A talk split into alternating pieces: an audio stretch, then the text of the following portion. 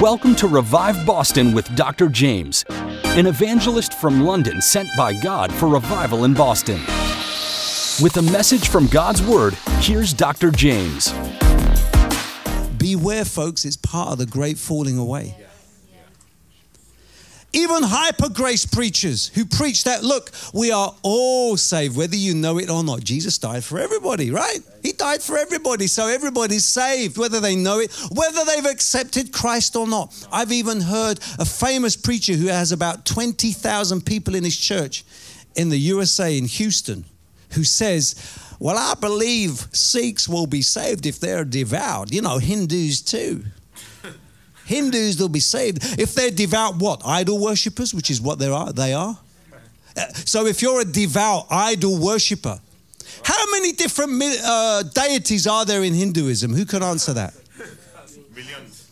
All right, let's do some bidding here. Comrade says 2,000. Millions. Any other bids? Billion. A billion. Oh, that's a high figure, brother. David's quite ambitious with a billion. Any other bids? Trillion. That's an even higher bid. I will tell you who is certain about the answer. 200,000. Okay. The gavel's gone down now. I will tell you the figure. 330 million different gods in Hinduism. You have the three top ones: Brahman, Vishnu, and Shiva. Gives you the shivers. Apparently she's married to some other god who is the destroyer that goes around destroying. And under them you have, that's a conflict right there. They can't even agree, these gods, can they? One's creating, the other one's destroying what the other's creating.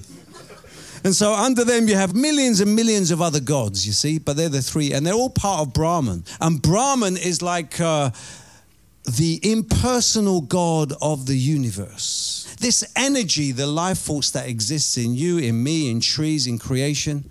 Therefore, we are God. We are part of the divine. And there you have a new age gospel, which is being preached in the church today. Wow. Being preached in the church today, folks. That's why we are part. We are seeing the great falling away, the great moral decline and decline of truth in the world today. And that's one of the great signs, Paul says, before the coming of Jesus. The other great sign is the restoration of Israel. Jesus said, he implicitly said, when you see the restoration of Israel, then this generation will by no means pass away until I come again, until the return of the Son of Man. We've seen the restoration of Israel. We've seen the great falling away. Folks, I'm here to tell you that Jesus Christ's return is imminent. Rejoice. Every morning I get up and I say, Lord, I'm ready. Come now. I'm ready right now. I'm like one of those 5 wise virgins who's tanked up with oil, who's tanked up with praise, given an offering of worship to the Lord, ready and waiting like a bride that waits for its bridegroom. While the other 5 foolish virgins have prostituted themselves to the world. They've taken their eye off of the coming of Christ. When do you ever hear a message about the coming of Jesus, folks? When and where? It's very rare. You hardly hear any messages on the coming of Christ, but he is coming. He could come in this lifetime. To hear more from Dr. Jaymz, tune in to WEZE 590 AM The Word Monday through Friday at 6:55 AM and 8:25 PM or WORL 100.3 FM at 7:55 AM.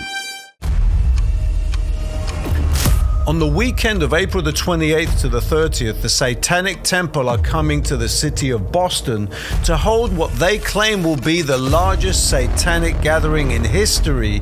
While they think they are coming to ambush Boston, little do they know that God has planned to ambush them. We have planned a revival on the same weekend to destroy the works of the enemy and see a mighty outpouring of the Holy Spirit.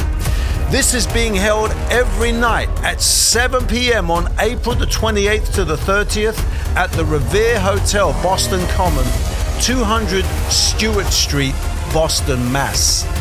To take part in this revival and join our historic street evangelism campaign, sign up at reviveboston.org now.